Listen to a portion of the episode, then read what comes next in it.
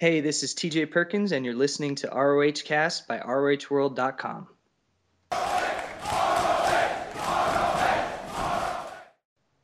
Hello, everyone. Welcome to episode 12 of ROH Cast. Uh, my name's Harry. I'm the web designer and co owner of ROHWorld.com.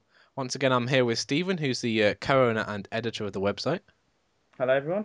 And making his grand return is the uh, janitor, John. How's it going? Are you have you recovered from your serious illness? I have recovered mostly. Uh, still about 90%, but I think I'm good to go. That's good. That's good. I actually spotted you on the Ring of Honor show this week as a security guard. I might have to post an image in the uh, in the podcast post or something. Yeah, no, I had to hold Steve Corino back. I just just doing my job. uh, this week we're going to talk about the latest TV show as usual. We're also going to wrap up the latest Ring of Honor news from the past week, and then we'll end the show by answering some questions and discussing topics you sent in. Uh, this week's TV show began with Tommaso Ciampa versus Shiloh Jones, I believe that is. Uh, and there's also a promo by uh, Ciampa and Nana uh, before the match. Uh, what did you think of the promo before the match, Ed? I thought it was pretty good. I mean, I, th- I think Nana's always pretty pretty decent with the promos. I don't know why they haven't given him more sort of time on the TV show to cut promos, especially to get Ciampa over, because I'm not sure that he's the best sort of guy to be, you know, best promo guy, which is why I suppose they put him with Nana because he's you know a very good talker and Mm. very underrated, I think, for what he does. But um, yeah, I, I liked it, and uh, I'm glad they gave him some time. Yeah, I liked uh, Ciampa's promo because he kind of just called out uh, Richards and Edwards for having to have teams to train with, and he just really needs himself to train with, and he and he is enough to push himself to be Mm. the best that he can be. And I just like that he's kind of just like the uh, opposite of like what the main event scene is now. And I just thought it worked really well. I mean, as soon as it finished, I was like, "Oh, Ciampa should have be, should be on TV more," because I, I really enjoyed it, and it's just a shame that I don't know if they haven't got time or they've just got nothing for him. But he's not made that many appearances or really had much time to speak and build the character. Yeah, they No, seem so focused on the uh, tag team division than building up people like Ciampa, which is a shame because I think Ciampa does deserve more TV time, but Mm. with only an hour a week, there's only so much they can do with what they have. Mm, I definitely like to see him get some sort of feud or storyline going, but I mean, there's no more shows until Final Battle now, so whatever match he's going to be in is just going to be something thrown together randomly, unless he faces Delirious, but I doubt that'll happen. Yeah, that's the problem with the TV, especially with someone like Ciampa. I mean, they're really building the undefeated streak, which we've discussed before. Probably will will only end on iPay per view or you know house show. So, I mean, eh, unless he's in there with jobbers, really. I mean, what else can he do at the moment? I think they should Mhm. definitely give him and Nana just like even if he's not wrestling, just a, a bit of promo time, just to sort of um, you know get him over. But Yeah, like- I suppose oh, the problem with him is that they they're more or less just having the whole show geared towards final battle, and especially with Ciampa not having a match yet, Mm, I suppose it's hard to sort of build him up and yeah. sort of hype hype him being at final battle when he hasn't got an opponent yet, and they've all, they've already got the whole um, sort of open challenge with Rodley, haven't they? So they can't do that for two guys. So yeah, that's true. I suppose he's just sort of he's sort of stuck in a bad situation really, where he's I don't know, he's uh, you know he's he's sort of in in the middle there, and he's not really got much to do, unfortunately. I mean, we can hope with the you know the next set of tapings after Final Battle, perhaps they'll start bringing him to the forefront a bit more, give him his own sort of feud le- leading into the next iPay per view, perhaps. Yeah, I suppose it all depends on what happens at final battle and who he who he faces, I guess. Yeah. Uh, Ciampa, of course, got the win with the uh, Project Ciampa. Um, it was I quite enjoyed the match. You know, it was a match designed once again to put Ciampa over. But as we've said many times before, it wasn't just a typical you know 30 second squash match. Um, Jones did get some offense in, but it still made uh, Ciampa look really strong overall. Um, anything you'd like to share on this match at all? I Uh, quite like the the way they're building up Ciampa to be some sort of like ruthless, he like ruthless man with just sort of like no regard for anybody. He just, Mm, I mean, he he he looks he looks like a psychopath, doesn't he? I think he does anyway. Like, yeah, I know. what his you mean. whole he just yeah he looks like yeah like a psychopath really. And towards the end of the match, he he did his like the running knee attack he does into the corner. Yeah. I mean, he He did did he did that repeatedly. five times. Yeah, Oh, he did it like five times on this guy, and I, I I actually thought the referee was going to stop the match there. Like, I think that'd have been quite cool if he'd just kept hitting them until the ref sort of jumped in, because I mean that'd have really sort of got over his character a bit more as well. But Yeah, he, didn't care about the winning. He just wanted to hurt the guy. yeah, but I, I I really like his finish as well. I think it's probably one of my favourite finishes in wrestling today. So Mm. I was, And he I'm hit always, it perfectly. This- He got because sometimes he kind of hits it sloppily, but this time like it was perfect. It was just so devastating. mm, Um, after Yeah. the match, oh, go on. Sorry. Oh no, I, I was not going to say anything really. okay. Um, after the match, we had a quick promo by the Briscoes about wrestling's greatest tag team and uh, their attempted chair attack the week prior, where they chased them off into the darkness. Um, the Briscoes basically said that you know they're in the wrestling's greatest tag team head and they're going to win the belts. It was just the same sort of promo that they've been doing, you know, weekly almost up until the um, final battle match. But I enjoyed it. You know, the Briscoes promo is always good and quite funny, so um, it's much better than seeing a wrestling's greatest tag team promo anyway. I think the Briscoes are just they're just brilliant on the mic. I mean, a Mm. lot of the time they don't really make sense. They're the sort of team that you don't have to give a script to. You just say to them, "Go out there and just do what the hell you want," because Yeah. they're they're just so funny. I mean, I don't know if you saw the the ten questions they did. Um, I haven't seen that. Ring no. of Honor Oh, put it I've- on their YouTube, and I've it was watched just like it, ten times. it was so funny. I mean, th- yeah, they're they're both just two of the funniest guys. I mean, I don't know if you've listened to the uh, wrestling podcast they did as well with Cabana. Oh I mean, yeah, that I heard was, that. That was fantastic. I was, yeah. I think I was laughing for like an, an hour straight listening to that. It was just, it was so good, and I like the way their char- their characters are coming over as well. And Mm. I think if anything, they I think they get a better reaction from the fans than Wrestling's Greatest Tag Team do. And Yeah. I know, I know somebody on a for on um, a forum mentioned that maybe they should try and do some sort of like double turn, but. I mean, the thing with the Briscoes is they're just everyone just loves them. So I suppose Yeah. it's Yeah, they're But gonna get cheered regardless of what they do. I mean, their Yeah, their characters do work better as heels, but I think they're still going to get cheered. Really. Yeah, I, th- I think Ring of Honor's less. I mean, if that was WWE, I mean, they f- more or less force people to boo heels, and it's very like black and white. But in, I think Yeah, in Ring of true. Honor, I think they just sort of respect the fans. You know, they, they they'll make their own minds up, and I think you know the Briscoes are technically heels, but as you said, that they'll get cheered regardless. And I think they needed to, to turn. You know, they turned when it was the double turn they did with ANX, actually, wasn't it? At Manhattan, Yeah. Manhattan Mayhem. and Yeah. I think they needed just something to freshen up their characters. 'cause I think Mm. they've got a little bit stale after the, the stuff they did with um, Kings of Wrestling. So I'm glad that they they turned. And I think since then, I think they've been you know absolutely brilliant since then. And uh, yeah, really, really enjoyed it. Could you see um, Wrestling's Greatest Tag Team get a negative reaction at Final Battle? Oh yeah, I can. Yeah. I'm not sure if they'll get negative, but I think 'Cause it I- will just it will mean- seem so. It will seem like they've had a really bad reaction because the Briscoes all. Mm. I mean, the Briscoes don't normally get that great a reaction in New York, but I think they'll still get much better reaction than uh, Wrestling's Greatest Tag Team. I mean, you look on our forum. I think on the um, Final Battle thread, I don't think one person wants Wrestling's Greatest Tag Team to keep the belts, which is not a good sign, really. When the you know they're supposed to be this huge major team, sort of maybe the top face team almost. They're not really popular at all with a lot of the fans. I think even if they were popular, as we mentioned, the Briscoes are just so popular and so over, and they've done their Mm. work has been so good of, of of late that I think I think that you know they're the best team in Ring run at the moment. So you know why why shouldn't they be you know tag team champions? Mm. Uh, after the uh, Briscoes promo, All Night Express also did one. Um, they're basically saying, "Don't overlook us," basically, and they said, I think Kenny King said, "Is mum always him when people overlook overlook you, punch them in the mouth or something like that." I think was the quote. um, they've got It's almost as bad as don't eat off a hungry man's plate or whatever. yeah, that was terrible last week. But um, uh, they, they've got a proving ground match next week against Wrestling's Greatest Tag Team. Um, I'm sure that'll be a great match. I'm looking forward to seeing that. Um, it was good that they're giving All Night Express a little bit of time just to you know try and keep them still at the forefront of people's minds and people don't forget about them. But I still think they were sort of pushed to the side like wrong for no reason really after Ladder War Mm. Three. And, and Yeah, the they've thing is, kind of irrelevant on the TV show. Uh, they've just been, like you said, pushed to the side to, just to focus on the Briscoes and Wrestling's Greatest Tag Team.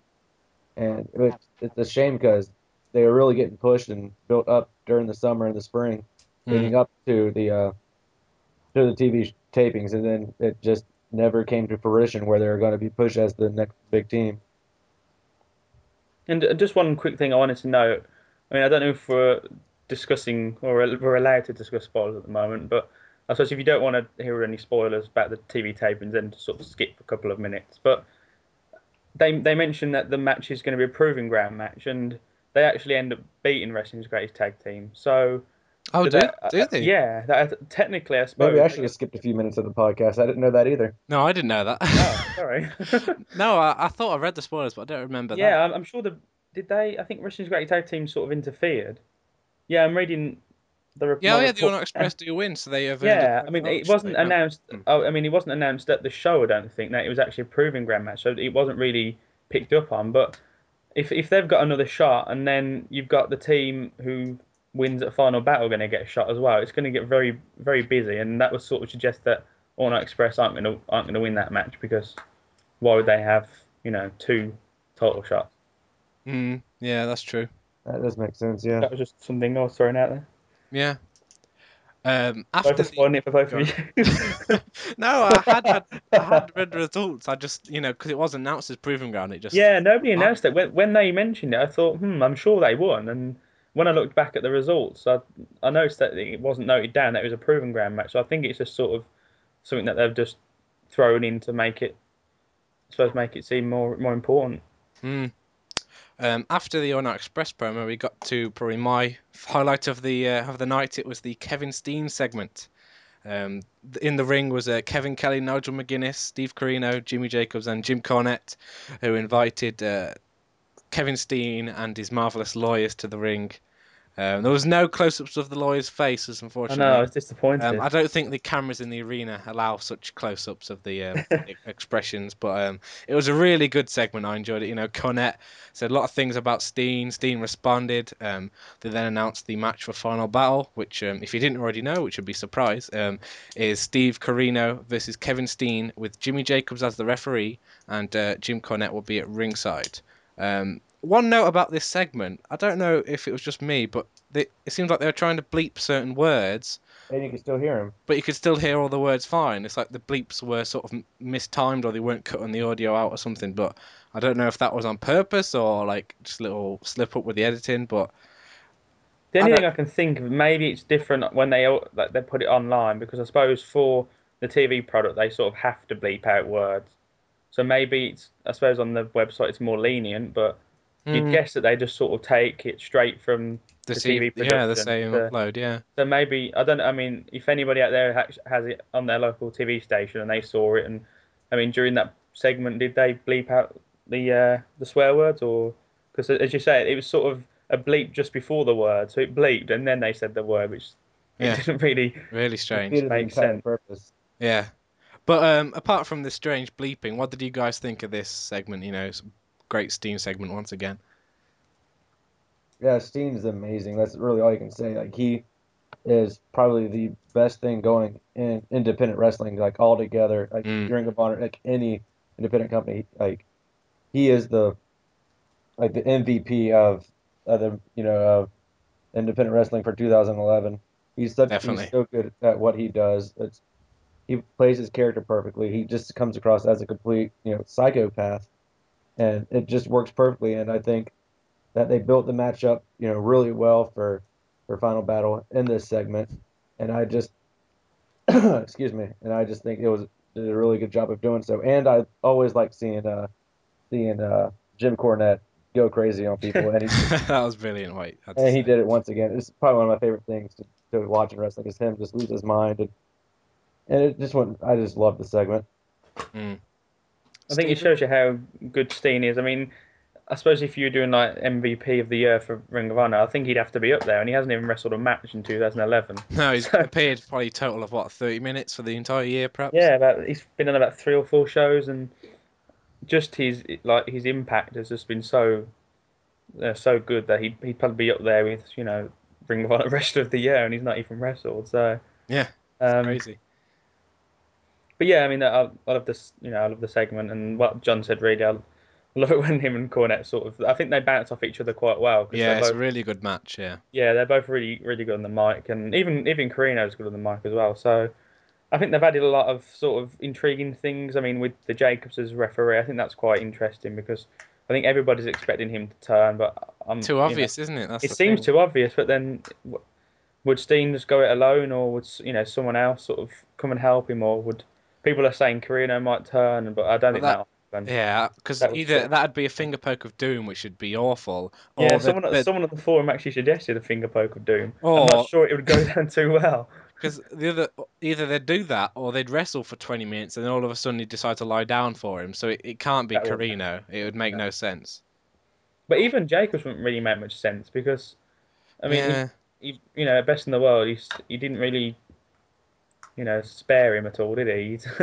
He, took both him and his Corino out, so it would seem a bit strange for that to happen. But I, am not sure. something's going to happen. It won't just be your standard clean match, I don't think. No, I, I think something will happen. Yeah, Either it's the lawyers or Cornette or, or something. I don't know. We'll have to. Yeah. A wait see. Cornette would be that would be very interesting. I'm not sure how they'd do that. But No, but I'm really excited, looking forward to Final Battle. That's probably my main event personally.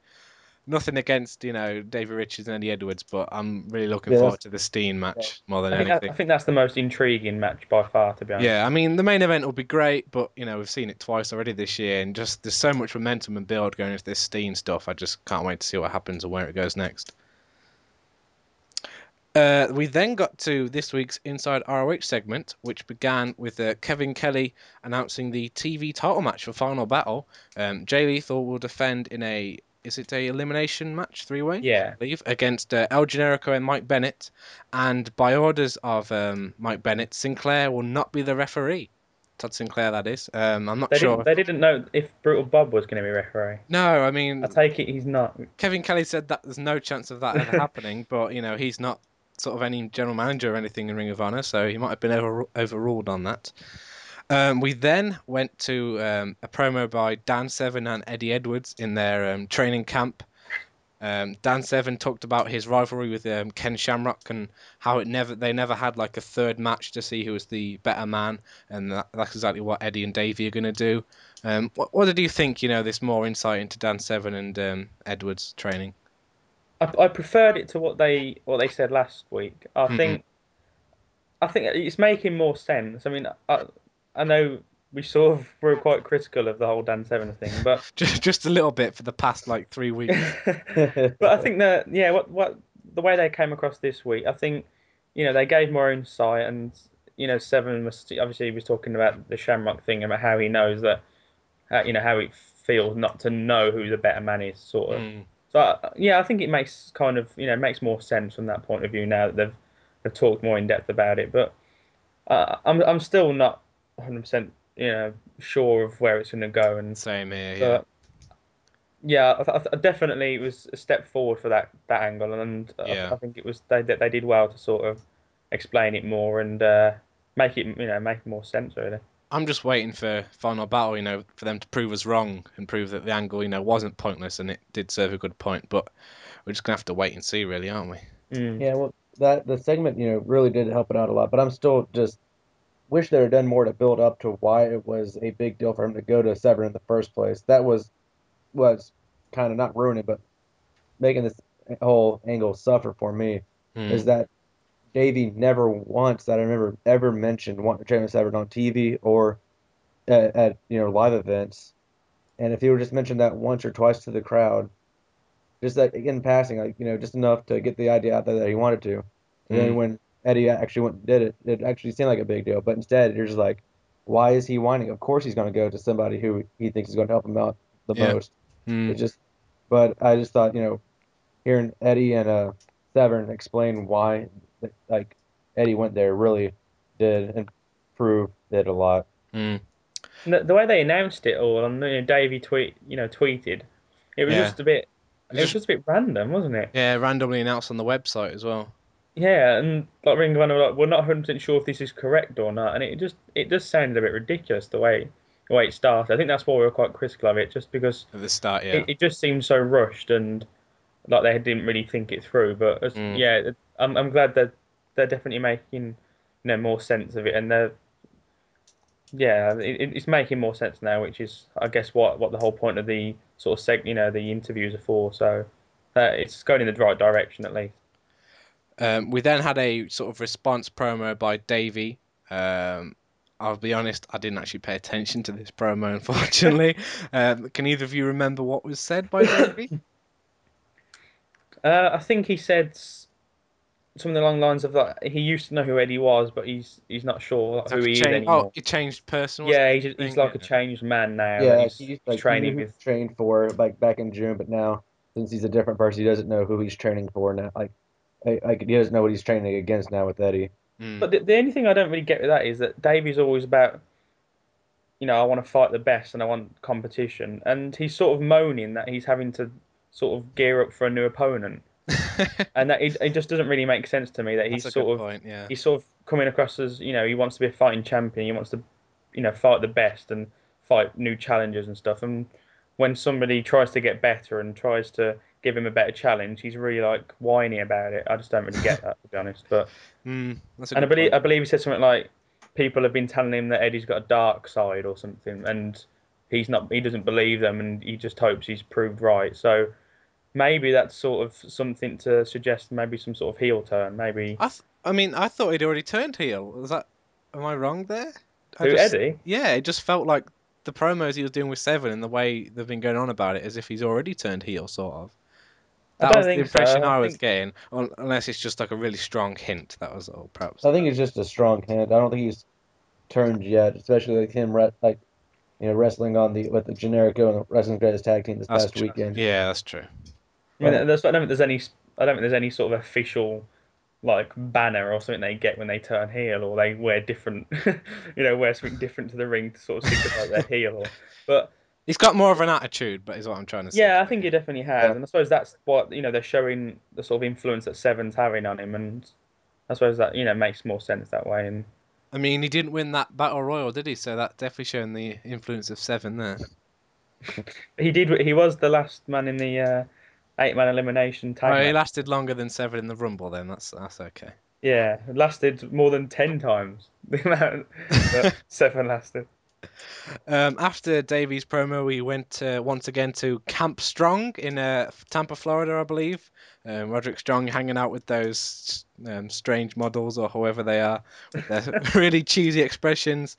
Um, once again, you know, it was a, it was a good promo by Strong, but I just think the whole little setup is a bit cheesy and like. Oh, he, he- talking about his like what was it his cardio workout last night, and it was just a bit cheesy. But there was one line I I liked where he said something about the main event that if one of them doesn't die, he's going to go down there, kick them both in the nuts, and then demand a refund. I thought that was fantastic. Yeah, to me, Roderick Strong's become more of a comedy character that like each week, every time he goes out there, and it's not that's not a bad thing, Mm. but uh, he's just becoming more entertaining to me, and it's like a good like the whole main event scene so far has been serious, serious, serious with you know Davey Richards and Eddie Edwards, Yeah. uh, al- always training hard, training hard, and then have this, you know, going against somebody who just doesn't really look like he cares at all. Yeah, I really like that. It, it's funny to me, and just just that he's wanting somebody to die, or if that doesn't happen, he's gonna go there and kick him in the nuts. Like if that doesn't happen, I'm demanding a refund.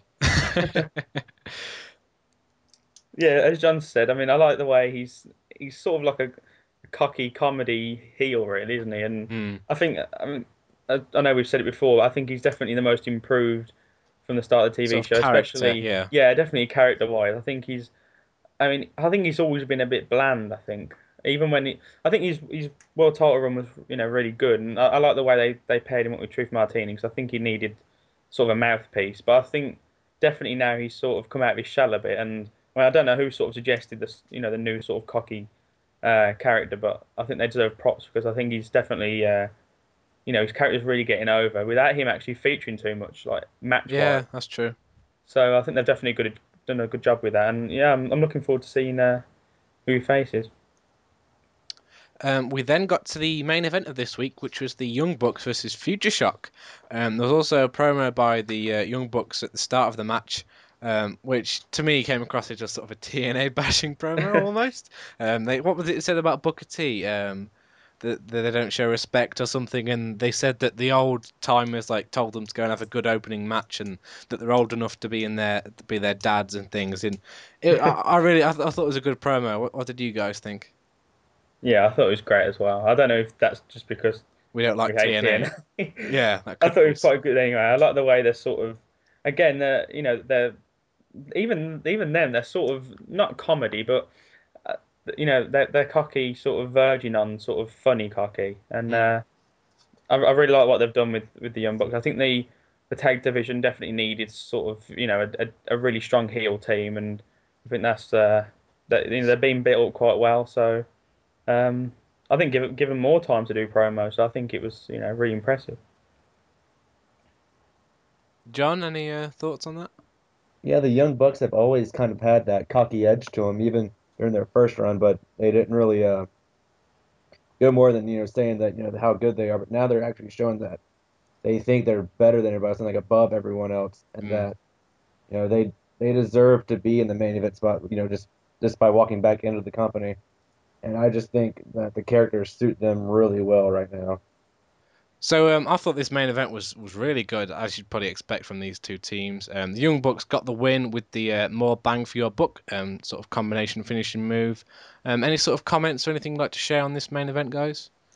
I was loving the match. I you know I was going really good. Exactly what I expect from the two teams. Hmm. Uh, that Adam Cole uh, on the floor, the uh, what was it like a German suplex type move, Oh yeah. Mm. like right into the oh that made me like made me cringe so hard like while watching that. But the ending of the match to me fell so flat. It just seemed to they were going good, going good, going good, and then it just ended out of really nowhere. Like that, or I mean, Kyle O'Reilly had one of the Bucks in the uh, guillotine for what seemed like five minutes, and you know just would not let go, and they couldn't you know get him to break it. And then once it gets broken, he gets hit with more bang for your buck, like nothing even happened. Like it just came out of nowhere. It was a weird ending. It just left a bad taste in my mouth. But before that, it was going good. And that, ending, I didn't care for at all.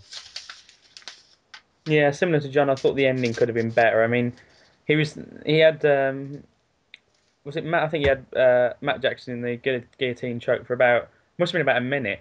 I mean, surely if if it was that good a gu- guillotine choke, he would have made him tap out in less than a minute. I mean, if Yeah. it had been a decent one, he'd have tapped out almost immediately, wouldn't he? But I Mm. think he just cheapened the move. I think it cheapened sort of sort of him a bit. Uh, and yeah, like John said, it just sort of. I think the thing was they did they did so much. They tried to fit so much into such a short amount of time that they they didn't really have much else to do. I think they just did all their all their stuff. Both teams did all their spots, and then they didn't really have anything to do. So they just sort of did the finish. And uh, yeah, I suppose that's something that could have been improved. But I think overall the match was was brilliant. I think both teams um, really complemented each other well. They both got you know really good double team uh, maneuvers in, and I was yeah I was a big fan of it and uh, big fan of both of these teams, and I, I'm quite happy to see the Young Bucks get the win. Um, I mean, I, I was kind of expecting them to win anyway, so uh, was glad to see them win. And uh, I suppose the, the ending with their you know refusing to shake hands, I suppose it always sort of lends to a, a rematch at some stage as well. Mm, that's true. Well, both men are in the uh, sort of match for the number one contendership for the tag titles, which we'll uh, get onto in a little bit. Yeah. Uh, well, that wraps up the uh, review of the latest uh, TV show. We'll be sure to review next week's on the next week's podcast as well. Um, we're now going to talk about the latest Ring of Honor news from the past week. Um, the first bit is the results from the uh, Su- uh, Carolina shows over the weekend, um, the Southern Defiance and Northern Aggression. Um, I'll just do a quick run through of all the results, and if there's anything you want to sort of stop and talk about, just interrupt me, and uh, we'll talk about it. Uh, Mike Bennett defeated Adam Cole. The Bravados defeated Los Ben something. Any help there, guys? Um, Last Ben Dejos was it something? I was scared to say it because I didn't want to just make it. I, actually, I couldn't get much worse than the first bit. So anyway, uh, Jay Lethal defeated T.J. Perkins in what I believe was a proving ground match. So um, no TV Yeah. title shot for TJP. Um, the Young Bucks defeated the Night Express. Any comments on that, Stephen? Um, um, I must admit, I, I was kind of shocked when I saw that, and uh, I mean, I suppose that, that- I mean they seem to be really, really pushing the young bucks now, don't they? I mean, ANX have just sort of just fallen flat really since the ladder war three. I mean, like I said earlier, it it seems that they've got a title shot now, another one, Mm. after um, with, you know beating uh, Wrestling's Greatest Tag Team. So uh, It seems strange because it keeps seems to be flipping flipping back and forth. Like one minute they're you know really hot, Yeah. great tag team. Like they beat the Wolves. Um, was it Gloria Honor? yeah, they can't decide. They can't really seem then- to decide who they want as the next team to sort of. Yeah. I mean, it was ANX, and then it was the Briscoes, and it was back to ANX, and now it seems to be the Young Bucks. It's just sort of. I mean, I, I think by doing it, they're not, not you know, none of the teams are sort of getting any momentum. They're getting momentum, then they're losing it straight away, and Mm. Yeah, no team's really rising to the top. They're all just staying stagnant in the same yeah, area. that, that's They need to they, they need to pick like their one team they're wanting to push as the next contenders yeah, and, just just go with it. yeah whether you know it works out or not. They just need to commit to something. And I think 'cause the- I think that's really hurt the tag division as a whole. Mm. I mean, I, I'd expect Young Bucks to to win the four, no, it's not four way, the five way um, gauntlet match to you know for a title shot. I'd fully Yeah. expect them to win that. Yeah, definitely. I, I think the only thing I hope they don't do the with ANX is I hope they don't just keep giving them title match after title match because if they just keep losing them, it's going to be very very hard to give them the titles in the end because Yeah, every time they get a shot, everyone's going to expect them to lose, and when they finally do win, Are we just too people are- late. Too people late. aren't going to buy into it, and they're not really going to buy them as credible champions. So. Yeah. Yeah, I'm not. I'm not sure what they're going to do with ANX. I mean, I think I don't know if I'd pick it now because the, the way they've been handled recently. But I think a few months ago, I definitely would have said them to be, especially after Death Before Dishonor Nine. I think you, you know, if you went after winning Ladder War three, I'd have definitely said they should be next champions. But I mean, it, it, I don't. I don't think they will. And Mm. I've just got a really bad feeling that they're going to try and break them up. I don't know why. I, I've just got. Ooh, I, I hope not. No, I, I hope not as well. I'm not. I'm not a big fan of breaking up tag teams, especially ones that haven't, you know, fulfilled the potential, like the you know ANX that haven't won the titles yet. So, but I, I don't know why. I've, I've just got a sneaky feeling that they're, they're going to break them up, and well, if it does happen, you heard it here first on yeah, our if it does happen, then yeah, and if it doesn't, then I'll just forget about it. um, the Briscoes defeated Caprice Coleman and Cedric Alexander, or um, Shaniqua and uh, Coleman, or whatever as they like to call them. um, Wrestling's greatest tag team defeated Roderick Strong and Michael Elgin in um, another Proving Ground match, I believe. So um, no tag title shot for the House of Truth there. And in the main event, for the uh, first time ever, surprisingly, um, Eddie Edwards defeated El Generico. Um, and that was around a 20 minute match. I, I bet that was fantastic. I'm so surprised it never happened before then. And uh, in the main event, Jay Lethal won the 20 man um, over the top rope honor rumble, not royal. Um, no, no uh, Mabel or Dan Severn in this one, I'm afraid. But um, this guarantees Jay Lethal a um, ROH World Title shot in uh, 2012. Um, I know we've, we've talked in the past about we think Jay Lethal should be moved up to the sort of main event scene. Um, what do you think about you know this win here and getting the title shot? I think it I makes think- sense because sorry, go on. No, you go ahead. You go ahead. I say- I th- I think it makes sense because you know we, we've said that we think he's going to be moving up the card, and I think that this sort of not guarantees but strongly suggests that he's going to be losing the TV title at Final Battle, Yeah, um, which would sort of push him up to the main event scene. And I think it's a, a good idea because I mean you look at the other, I suppose you look at the final four. You had Lethal, Strong, Elgin, and Generico, and you know Elgin's already got a shot. Strong is sort of. I don't think he really needs a title shot. I, I think he's his character's good enough to get you know sort of get himself a shot without having to actually Yeah. have you know that sort of shot. And Generico's you know had a title shot recently, didn't he? And he's sort of. oh yeah, I don't think he's got enough momentum really to sort of uh, be challenging for the title and people to believe he's going to win. So mm. I think Lethal was probably the uh, the correct choice really. yeah. I can see there being some sort of screw job, sort of dodgy finish at Final Battle where Lethal will be cheated out of the TV title and Bennett will go on to be champion, feud with maybe Generico or TJP or another face, but and then Jay Lethal can just move up to the main event scene. Perhaps he could feud with Roderick Strong. I think that would be a good sort of high level, sort of not for the title, but just a good feud to uh, put him in the main event scene a bit more. Yeah, that that could sort of Yeah. really uh, you know really concrete who would be the number one contender as well because that. I mean, both of them have sort of got claims to the title, and if you know, if them them two had a nice, I don't know, six month feud or whatever, uh, you know, the, the winner of that feud could really, say, you know, really say that they they'd be number one contender. Mm. Uh, that wraps up the uh, results of Southern Defiance. Um, there's also Northern Aggression, no, Northern, uh, Northern Aggression, sorry, which took place on uh, December 4th, the night afterwards. Uh, Mike Bennett defeated TJ Perkins with a roll up using the ropes. Uh, All Night Express defeated the Bravados. Um, didn't I, I know it's just a storyline, but didn't the um, ROH management say um, the Bravados need to pick up wins or they're fired? Was that correct? Yeah, they said they needed to start picking up wins. So, I mean, I, I don't really see much in the future for them, to be honest. I mean, Unfortunately. I shouldn't. You know, the tag team ranks are really sort of filled at the moment, aren't they? And uh, Mm. I mean, they really had to do this gauntlet match because they've got five teams that really they've got nothing for at the moment. I was sort of expecting young. I'm a bit Bucks and- disappointed with the gauntlet match. Do you want to discuss that now or in a little Yeah, bit? that's- um, Because it is coming up in the news when we talk about Final Battle. But... yeah, we can talk about it there. Okay. Go on, sorry. No, I was gonna say I was I was kind of expecting a Young Bucks and All Night Express match, but I think they've just got so many people that they want to sort of fit on the card that they haven't really got anything for at the moment that they've Hmm. had to go for the gauntlet match. Yeah.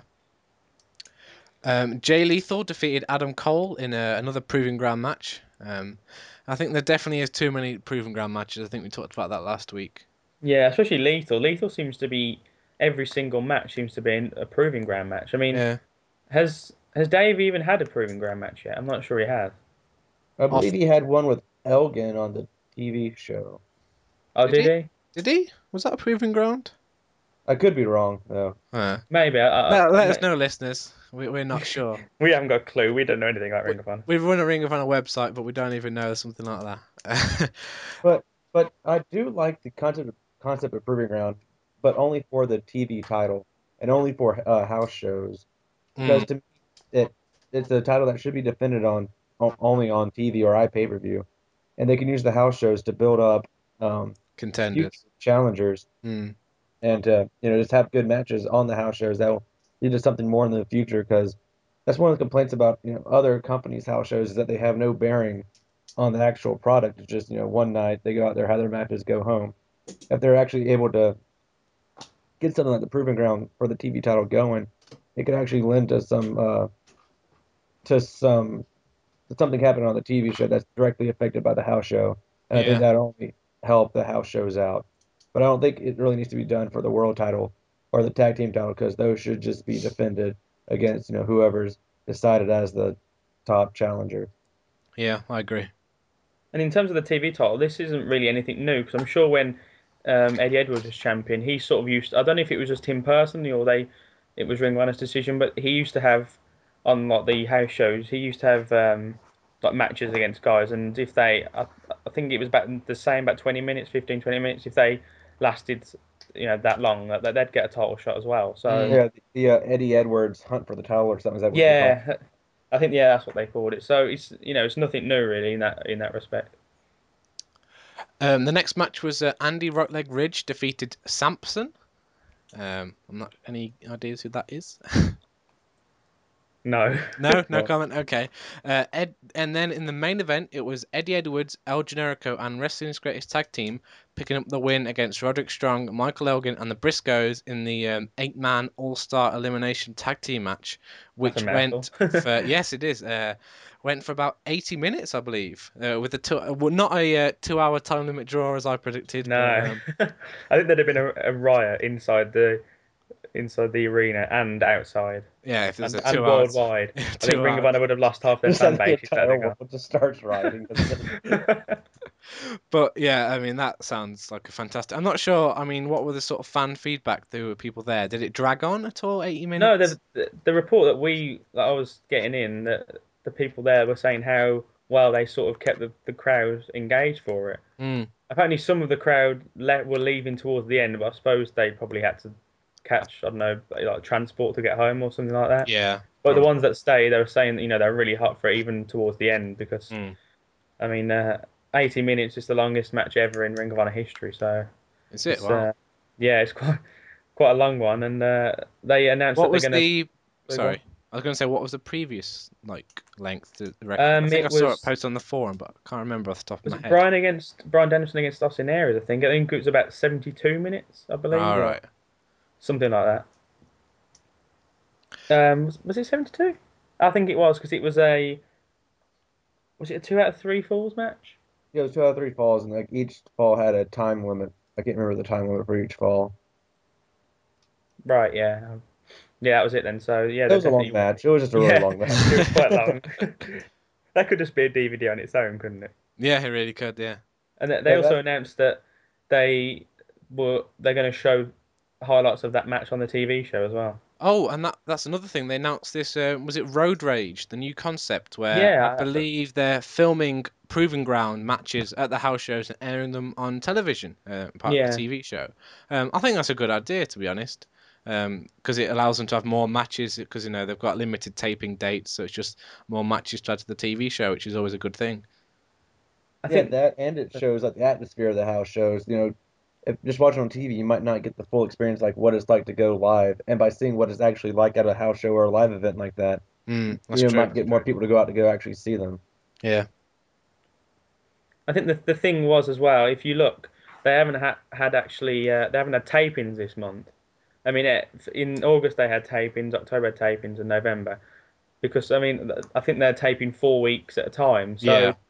I mean, yeah, really, there's gonna be there's gonna become a gap soon where they've Yeah, there's gonna be nothing a show. So I don't I know think what probably do. from next week. I suppose that's why the they filmed the the uh, the matches on the road to sort of fill the gaps, and yeah. I suppose that's why we last week we only, only had the you know the main event and a squash match really. I mean, I think the, the segments worked well anyway, but I think they're going to be thinning out on the matches because to just try and sort of uh, make them last because the next series tapings I believe are early January in, in Baltimore, so Wow. Okay. They've got they've got about few weeks to fill, three or four they? weeks really to sort of yeah to fill. So I think they're going to be using quite a lot of that northern aggression stuff probably before before the next TV taping. Mm, yeah. Uh, the next bit of news is just there's uh, latest matches announced for Final Battle, which you can always see at uh, our microsite. Um, rohworld.com slash Final Battle has uh, all, the full card on there, all the details on how to order as well. Um, the first match announced this week is the three-way TV title match, which I talked about earlier. Um, also, also there's a uh, five-man, five-team rather, elimination gauntlet, I believe, uh, between the Young Bucks, All Night Express, Bravados, Future Shock, and Coleman and Alexander. Um, as I said sort of about 10 minutes ago, I'm a bit disappointed with this um, because to me personally, it just feels like it's just been randomly thrown together. Um, just, oh, here we've got all this tag team division, they're not doing anything. Quick, th- throw them in a match. I mean, I'd much rather have just seen Young Bucks versus All Night Express, which it felt like they were going to um, after the sort of was it didn't want the um, Bucks interfere in the All Night Express match and start beating them down during the entrance over the weekend. So I thought they were just going to lead to those two teams, but I don't know. Just having these five teams just sounds like it's gonna be a bit of a mess, maybe. Too much going on.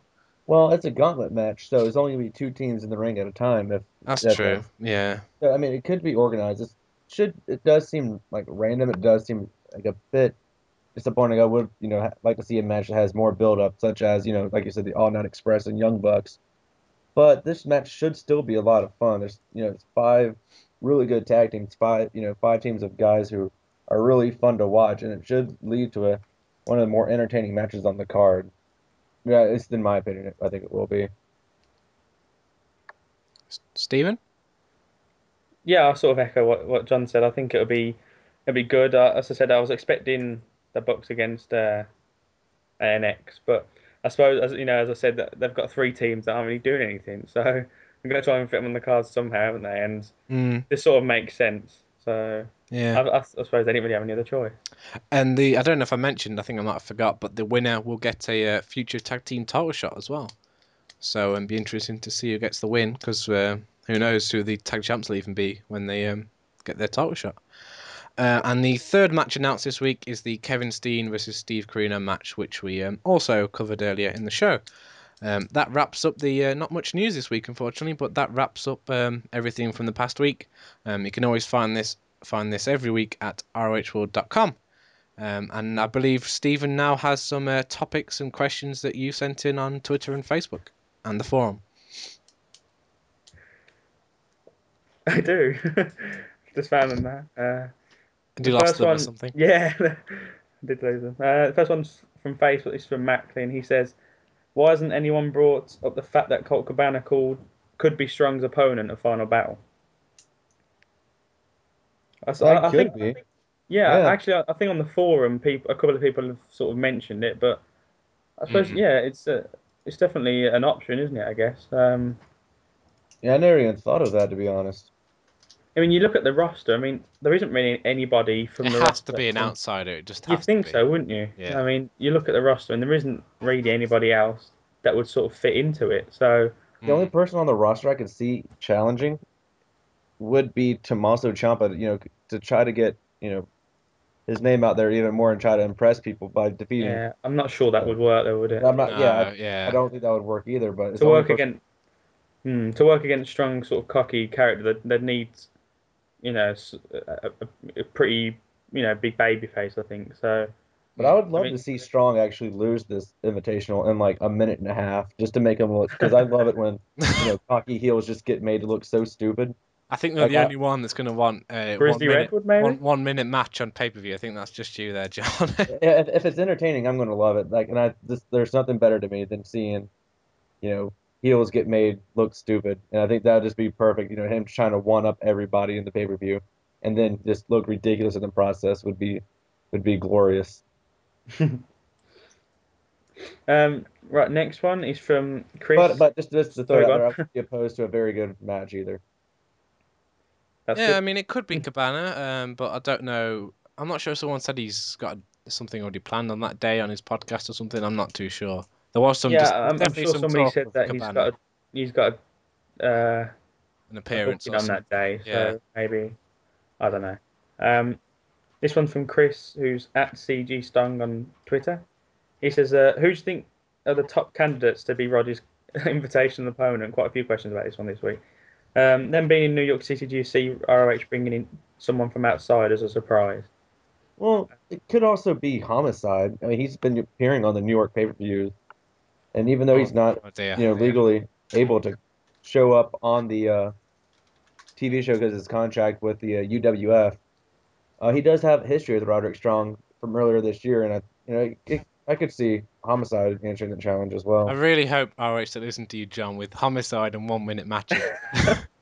Well, I'm yeah, sorry, well, but his match with Roderick Strong for the title was it? To be honest, if if Homicide was going to have a match, I'd prefer a one minute match. If I'm honest, That's true. Yeah, I mean his match with Roderick Strong for the title ninth wasn't. anniversary show, wasn't Yeah, it? it was very Yeah, it wasn't- disappointing. yeah. It was just like halfway through the card. It yeah, was. they put it halfway through the card It because wasn't, you know, what a world title match should be, and I don't really think I want to see that Wasn't again. it something like a Chicago burrito street fight or something stupid like that as well?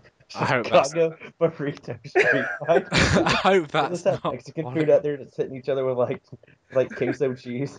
Oh, It was something really stupid. It had like a really stupid name.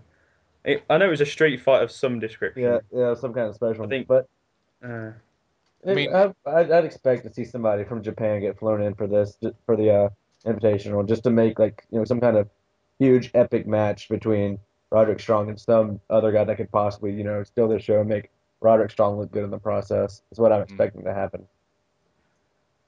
Especially seeing as he's been saying like he's expecting accepting any, anyone from around the world. He wants to you know face the best as well. yeah. So if someone from you know even someone like Delirious, if Delirious was to sort of step up, I think it'd be you know although I'd like really like to see Delirious back, I think it'd be a bit of a uh, disappointment if someone like that was to take it because the way he's you know he's saying he keeps sort of saying that he's you know he's not had any decent offers, so he's really building it up, isn't he? So I really hope they you know really get But decent I in. just thought, could it just be like a, joke by Roderick Strong? He says, "Oh, I found the toughest opponent I could out of all the it's entries. Grizzly Redwood. It's Redwood, and he just beats him like 30 seconds, and he's just sort of laughing about it. Uh, could that happen maybe? Because Kevin Kelly said a couple of times, like, does Roderick even want an opponent? Because he's just sort of rejecting all the entries. I mean, not that that would be a good thing to see, like John's one minute match idea, but I think if if that it, happened, it fit with his if- character. Yeah, and then if But someone then like someone would have to of- then run down and beat on him afterwards or something. But Yeah, I could see that happening. A whole lot like uh, when Austin Harry, Austin Aries would pick the names out of the hat to challenge him, and there's always people like Grizzly Redwood or uh, yeah, yeah. what's his name, uh, Sugarfoot Alex Payne, people like that. I I could see something like that happening. Yeah. Mm. I think it'll either be someone like a joke that Roderick picks from within Ring of Honor, like Redwood or Right Leg Ridge, maybe, or something. Um, otherwise, it's going to be some outsider from Japan, most likely. Because I, I don't think there's anyone on the roster like as a legitimate sort of contender that'd be like sort of worth the hype, so to speak.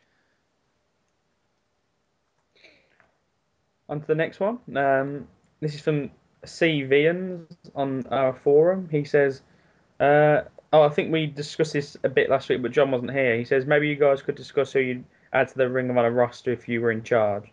This is sort of a question that we get asked a lot, isn't it? It seems to pop up every week. But uh, I suppose we should ask John first, in as he didn't really get a chance to answer that. Who, if if you were a fancy booker, if someone you know said, "Here you can take over Ring of Honor for the next few months," who who would be the first sort of three names that you'd bring in, or try and bring in at least? The first, um, I like uh, Johnny Gargano a lot. He's really looked good pretty much everywhere he's wrestled this year, and he's really, you know, he he's a top star on the independent scene, and I think he'd be a great addition to the roster. Um, Zack Sabre Jr. is a really good wrestler. I'd love to see him in Ring of Honor. And a third, uh, uh, I'm trying to pick people who haven't really appeared frequently or at all in Ring of Honor. I'm trying to go through the names, like you know, eliminate names of people who have you know Yeah, Mm. regular appearances in the past. Um, a third. I don't know. It's hard to think off the top of your head, isn't it? Yeah, I'm trying to pick up people that haven't appeared, and everything I'm, everybody I'm thinking of that I'd love to see a, you know, ha has had runs in the past. There's a few guys I'd like to see. Um, Low Ki for one. I think I've said that a few times in the past. Um, Yeah. Petey, Petey Williams and Sanjay Dutt as well. I think another couple of guys I'd like to see come into Ring of Honor. yeah. Yeah, both like- of them guys have sort of had had runs in the past. I know Petey Williams had quite a long run last year, but and I, s- I saw most of his matches on DVD, and he just he seemed a bit flat. I'm not sure if it was just because he'd come out of TNA and he was probably burnt out a bit, and but he, yeah, his his run wasn't that great last year, so I can see probably why they haven't Mm. decided to bring him back. But he'd be definitely uh, it'd definitely be interesting to put him in. Uh, I think Sanjay Dutt is in he's doing something with TNA at the moment, isn't he? The whole India thing. I think Oh, okay. I think he's included in that. So With Lagana. Our Yeah. friend Lagana. yeah, um, yeah. I think Low Ki's sort of the, a, a name that if you ask any Ring of Honor fan like who would you want to bring back, he'd definitely be on the list. But Mm. I'm not sure what what's up with him at the moment. Um, No, I did ask on the forum, and no one really seemed to have sort of a definitive answer. Of, you know, where is he? What, what's Yeah, going on? So, sort of thing. Like, he'd definitely be interesting to to bring back. I think he'd be decent to sort of maybe have a feud with uh, Ciampa as well because I think they've gone through the whole homicide thing and obviously homicide and uh, Low Ki used be in the uh, Rottweiler tag team. So I think that maybe Low Ki coming back to sort of well, I, th- I think him against Ciampa would really elevate Ciampa as well because I think the thing with the embassy is. I think the you know the embassy has already had, always had problems because they've never really had a decent sort of opponent to go up against. I think mm, a sort of that sort of heel faction. They need they need a decent feud to sort of I I think ele- Low Ki be, elevate them. Low Ki be better in sort of the main event. Like, can you imagine Low Ki versus Davey Richards versus Roderick Strong? Like, these are huge sort of main event matches that I think he'd be better suited to. than Oh, perhaps a feud definitely. I with think like- yeah. I think definitely he could he could be definitely thrown in for title matches, but I think the embassy really need a big name to sort of get Ciampa over because I know we were discussing earlier that Ciampa doesn't he doesn't get much of a reaction from the crowd. The No, he. Didn't, think- did he? No. I don't think that's any anything to do with him or his character because I think he's you know he's done really well so far. It's just unlike Bennett who's been featured a lot and sort of you know been given the chance to sort of get over a lot. Ciampa, you know he's he's basically just he's facing you know jobbers more or less every time, isn't he? And I think he just in- needs to get some wins against some, you know, legitimate members of the roster, and not just these sort of local OVWs, sort of jobbers. jobber yeah, he seems to be in you know matches matches against jobbers. No offense to any jobbers who are listening out there. Um, or he seems to be in like f- um, four corner survival matches on live events, and I mean it's you know it's, it's difficult because obviously they they want to build up the undefeated streak, but also they're not really giving him a good enough platform to to get over. So I think that's the problem they've got with with Ciampa. I think we went off on a bit of a tangent there, but Yeah, um, Um, back to the question. Is there any oh, yeah, guys, guys you'd like who to? Yeah, because um, me and John have said some names. Is there any you'd like to add to that list as well? I mean, it's Oh. suppose picking people that haven't really had a run before Doesn't really have like to to- be. Doesn't have to be. Yeah, but I- I think I'd really like to see Pac. I mean, I just Yeah. I really like his work. It's- I, I haven't, seen a lot of him, but the bits I have seen, he's always done really well. And I think he'd really fit in with the Ring of Honor style as well. I mean, I think I'd love to see him against Davey Richards. I think that'd be a really really good match. So I'll probably say him. Um, apart from him, I mean, I, I think I'd shy away from sort of guys who have come out of TNA and WWE. I think I'd I'd go more towards like independent, you know, guys on the independent scene or sort of elsewhere on the independents. But um, Well, I think the one thing Ring of Honor is really missing outside of El Generico is a really, really good high flyer, just to put on those exciting high flying matches. I mean, they have people like the Young Bucks, and they have like people like Adam Cole who can do it, but Adam Cole doesn't do it often enough for me to consider him a high flyer. So I think you know, adding somebody like Pac or somebody like a, a Ricochet would, you know, really help the roster out and you know, provide for you know the fun high flying matches that you know are just really you know fun to watch. I think we're in agreement there then. um, this one's from at un, uh, at real underscore last call. I think that might be Scott Hall, but um, Ah, could be. not confirmed. Uh, he says, "How about a little talk about the sense of marathon matches, like the one at Northern Aggression? Greetings from Germany." I'm not 100 percent sure what he sort of means by the sense. Talk about the sense of marathon matches. I suppose he just means. Really long Okay. matches. Is Yeah. that basically what he's saying? I mean, yeah, I guess like really like really long matches can be good when they're used right, but or they there seems to be perception that if a match is really good, if you hear like, oh, it's like a 60 minute long match, you're going to think, oh, that's a really good match, but that's not always, you know, the case. yeah, that's true. But you know, when done right, they are really they can be really good, add a lot of drama to the Mm. match itself. But they need to be used sparingly. Like Yeah, I don't want it to be a common thing like, oh, it's going it, this is now the longest match ever, and then a few months later, like, oh, this is the longest match ever, and like, just, I don't really want to see that be an, an occurring theme. Like, oh, this match is really long. Like, no, just focus on the match being good. It doesn't matter how long it is, as long as, Yeah, it's, not, my- as, long as it's not one minute, John. I think the thing is matches can always suffer from being too long, but I don't think they can ever suffer from being too short. I mean, Oh, they, I think if they they're too short, it you- ended yeah, I I suppose expecting they- too short. to- uh, When too short, like that was really good. I like to see it go longer. But yeah, you if- like to see. it goes- It's, it's just disappointing that it hasn't That's true. if gone longer rather long, than if it- like, oh my god. yeah, it draws away from the match, which makes it worse rather than. I mean, being short doesn't make it worse. It just doesn't make it as good as it could have been. It's a bit disappointing, but I suppose yeah, which isn't as bad on- as. Yeah, I mean, if yeah, if matches do drag on, people just get burnt out, and if it's been good up up until you know that point, then it sort of takes away from the you know the good stuff in the match. So, but for, from the sound of it, the you know the eighty minute match sort of uh, you know served its purpose because they were really building it up, weren't they? And so if you've got four on four, it's easier to do that sort of match because you just got so much going on, uh, you know, Yeah. for people to sort of uh, keep interested in. Mm. Um, let's hope the main event, the final battle, doesn't go 90 minutes or something. Oh, no, I hope not. This is from at Skip Nicholas. He says, "What's up with Chris Hero?" no Um, one knows the answer, I'm afraid. Um, unfortunately, we don't know Chris, so we can't go and ask him. But um, I mean, he, he looked like he was going to WWE with um, Claudio, but that sort of Claudio's been in FCW for ages now. What it feels like. So, so I'm not sure if it's some sort of health issue that's sort of delaying it, like um, what happened to Bryan Danielson on um, Art of, um, not Art of Wrestling, Wrestling Road Diaries. Yeah, Um, I mean, do you guys have any sort of insider news that I don't know about? well, people were saying that he was doing he was doing indie dates in the Florida area, which is obviously where FCW is. So I'm not sure if he's still waiting for clearance, but Yeah. someone on my my Twitter was mentioning about. I don't know if you got it from a dirt sheet or somewhere, but he was saying that I hope not. there was there was sort of news that he wasn't he wasn't being signed.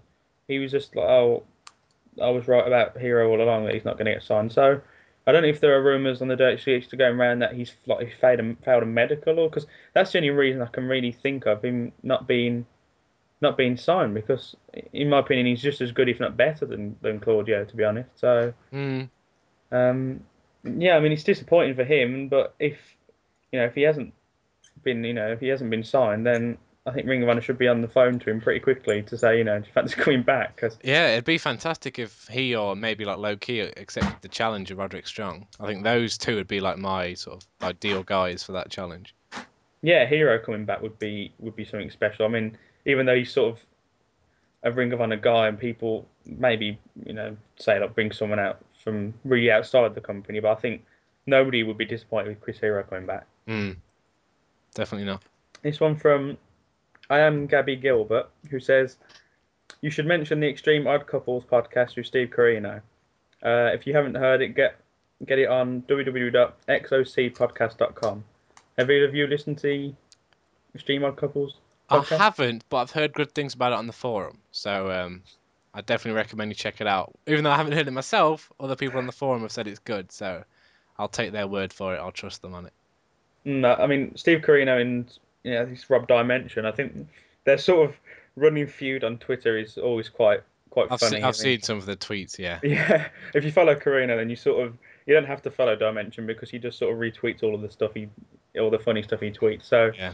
I think it's basically just that on a- on a, a podcast about wrestling. So I haven't actually I've been meaning to check out for quite a uh, few weeks now actually. So I'll have to um have to download uh, a couple of them and listen to them. So uh, but yeah, as you say, they've been getting quite a lot of uh, praise. So um, yeah, go over to xocpod, uh, and uh, check that out. And if you if you like it, let us know. And uh, yeah, well, well, just go out and check it out. Yeah, we'll listen to it if you if you guys Yeah. like it. Um, right, where are we? This one from at Lariato on the forum. He says, "What are your thoughts on bringing back ex ROH wrestlers Low Ki, which we've discussed, and and Paul London? That's uh, Paul Uh, name from the past, isn't it? I'm not a huge fan of Paul London, but I've not seen any of his Ring of Honor stuff, so that might be why. But he's not someone I'd like. You know, when we are talking about who'd want to see Yeah. bring back, he's never anyone that po- jumps in my mind like, oh, we've got to get Paul London back. I mean, I know uh, someone on Twitter got blocked for suggesting it to Lagana before. That was quite I funny. know. I'm not sure if this question's been sent in by a typical ROH fan, but uh, he seems to be quite um, a fan of Paul London. quite yeah, quite a fan. Um, uh, yeah, I mean, I, I don't think I've seen one of his matches since he left WWE, to be honest, and I can't even remember any of his sort of matches there. So, I mean, I couldn't say if, if he'd be good. I mean, if he'd be good enough to bring back. Um, Yeah, as you say, he's not a sort of it's not the sort of name that you'd really be like, wow, let's bring back Paul London. But I'm sure if he came back, he'd do a good job. So, mm, Yeah, I haven't I- seen I- much of his stuff since he left WWE, but he apparently he had a really good run in some independent companies. Uh, he had this weird gimmick. I can't remember what it was like a some kind of space time traveler gimmick he was using. oh dear. yeah, I'm not. It might work in some other places, but I'm not sure if that would work in a company like Ring of Honor. But it, he he was a good wrestler. I enjoyed watching him. He wouldn't be like the number one guy I'd say you got to bring back, but he, he wouldn't be a bad addition at all. He he would really, I think he'd help out the mid card to start out with, maybe get a few main event matches, Mm. and just put on a, put on you know good quality matches every time he went out there. But I'm not, you know, but that's just going off you know his work in the past. I'm not sure what he's capable of doing now though. uh, and the last one I believe is from at Big Double D on Twitter. He says, uh, Uh, before, didn't you get another one from uh, Dougie Fresh on the forum? "Oh yeah, I'm sorry, yeah, I didn't write that down." Um, oh, s- you should be doing this. Why am I doing? I'm this? much more organised. He says, "What are your thoughts on Davey Richards? Davey Richards' ROH World Title run and Wrestling Greatest Tag Teams ROH World Tag Team Title run?" Uh, which do you want, which one do first? Do Davey Richards first. What are your thoughts on Davey Richards' title run so far? I honestly didn't want Eddie to lose the title at Best in the World. Uh, I always preferred Eddie over Davey. But that being said, I thought Davey's title run would be going a, a lot better than it actually is. Yeah, I, But I also thought there would be more shows for him to defend on than there actually have been.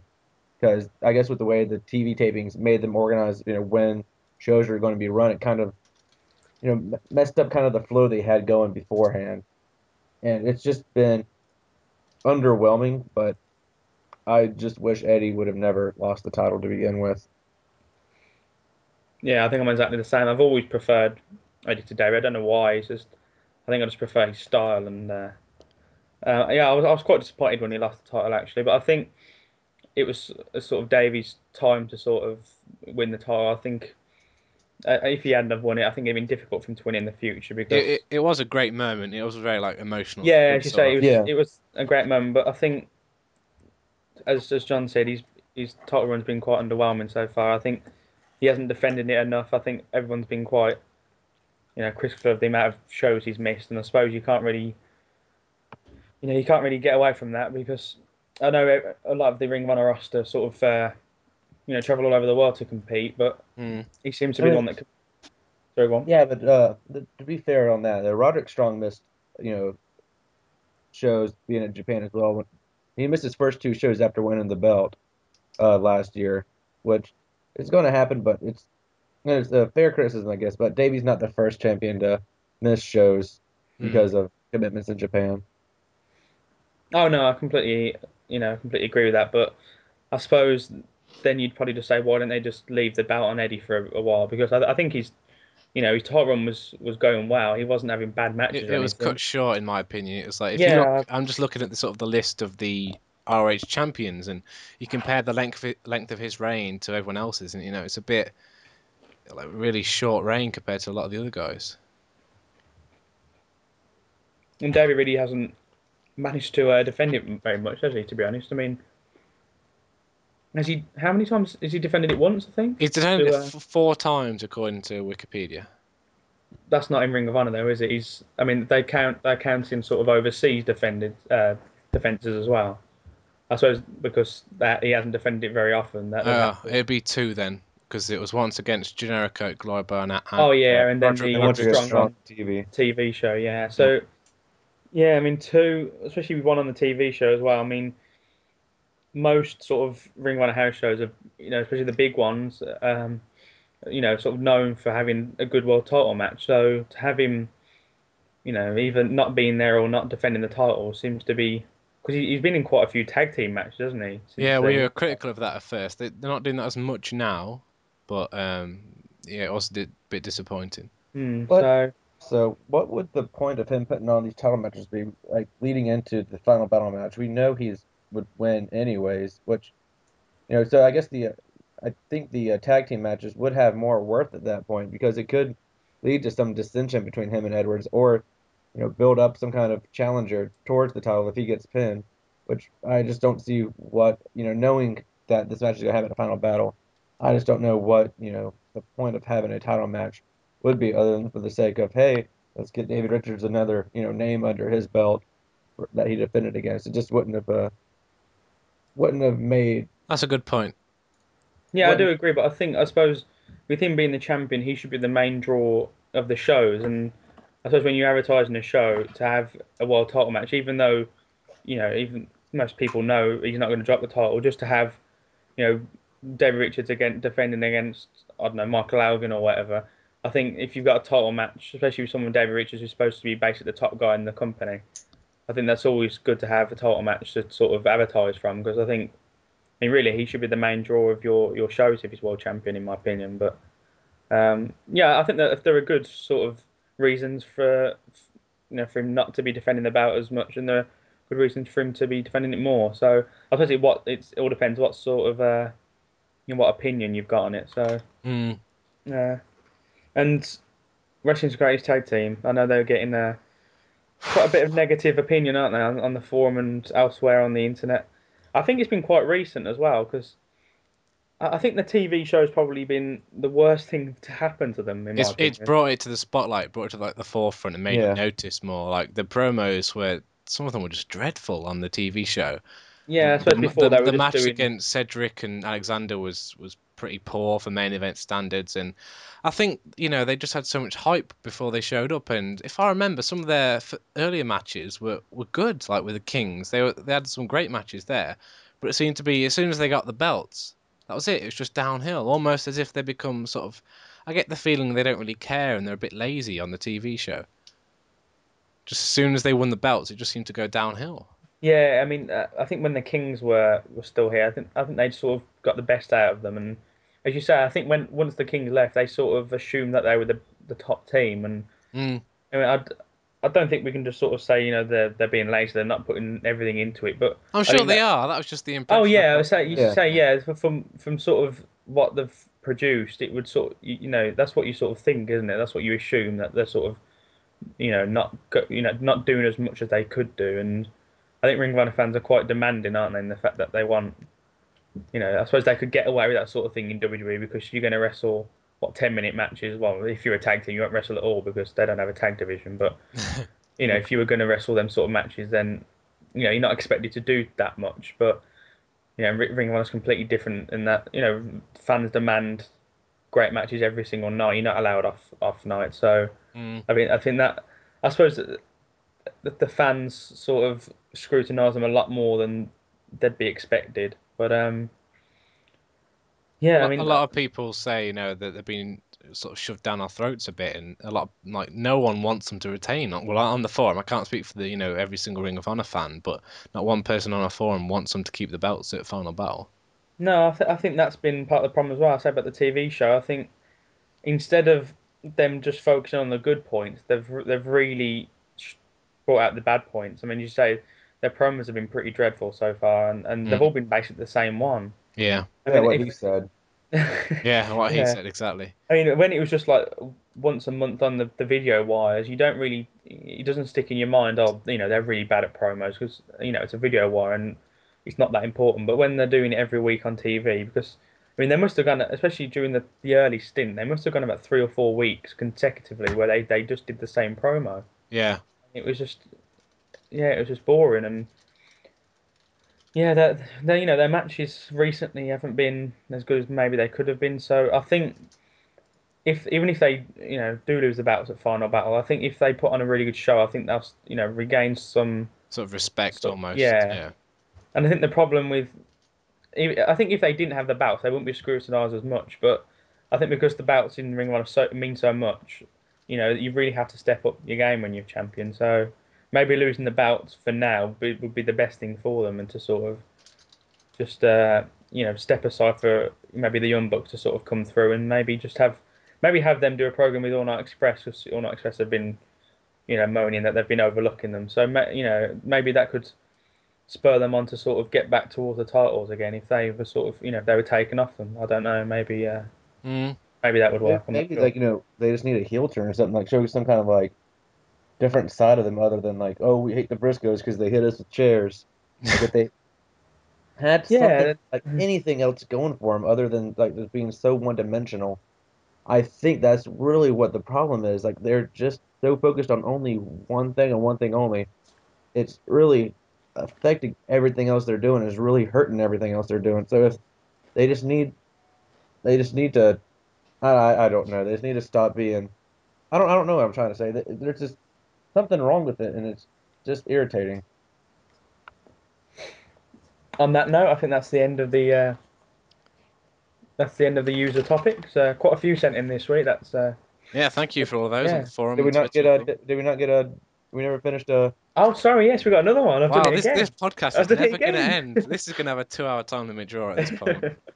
this is going to be the longest ever podcast in our yes, history. yes, it is. Do we get like a check? I think I saw a photo of them getting a check or something. Yeah, can we split ten thousand dollars? Yeah, the last one's from at big at big double D. He he says, "When is the deadline for the Nigel McGuinness competition? Do we have to include our address in our submission?" Uh, no, you don't need to include your address because we're not like trying to hold everyone's address to post your spam. Um, if whoever does win, because um, Nigel's going to be reading every single entry, and he'll be picking the winner himself. So whoever he chooses the winner, um, will then request your address, and the deadline is uh, this Saturday, uh, December tenth, I believe, at midnight uh, UK time.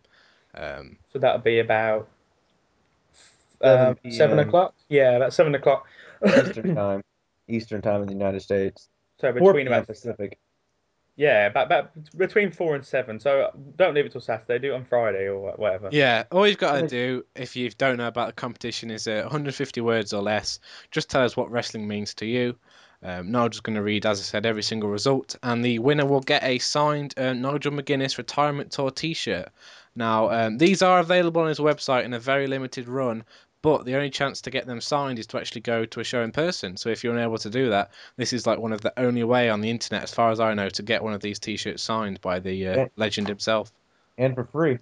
For free, exactly, yeah. And um, the winners sort of sort of catchphrase, well, not catchphrase, but their entry is going to be used as part of his tour for promotion because the tour is all about you know what wrestling means to you. So not only do you get the T-shirt, you also get the chance of you know being part of Nigel's promotion for his tour. Hmm.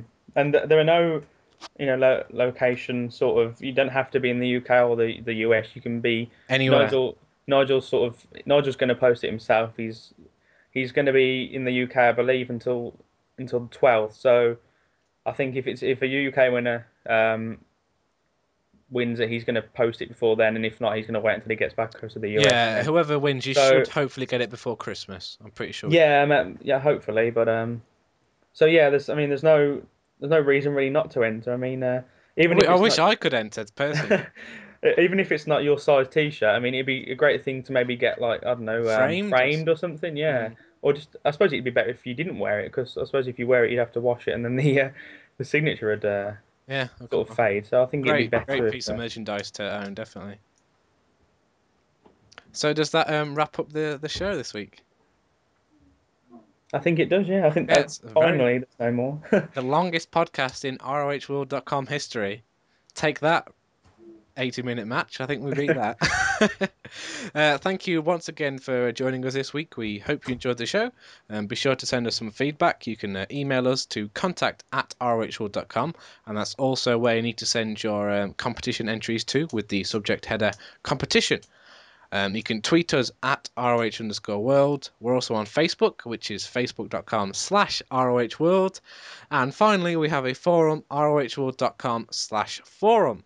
Uh, thank you to Stephen and John for joining me. Thanks a lot. Thank you for having me. And we will see you next week for episode 13.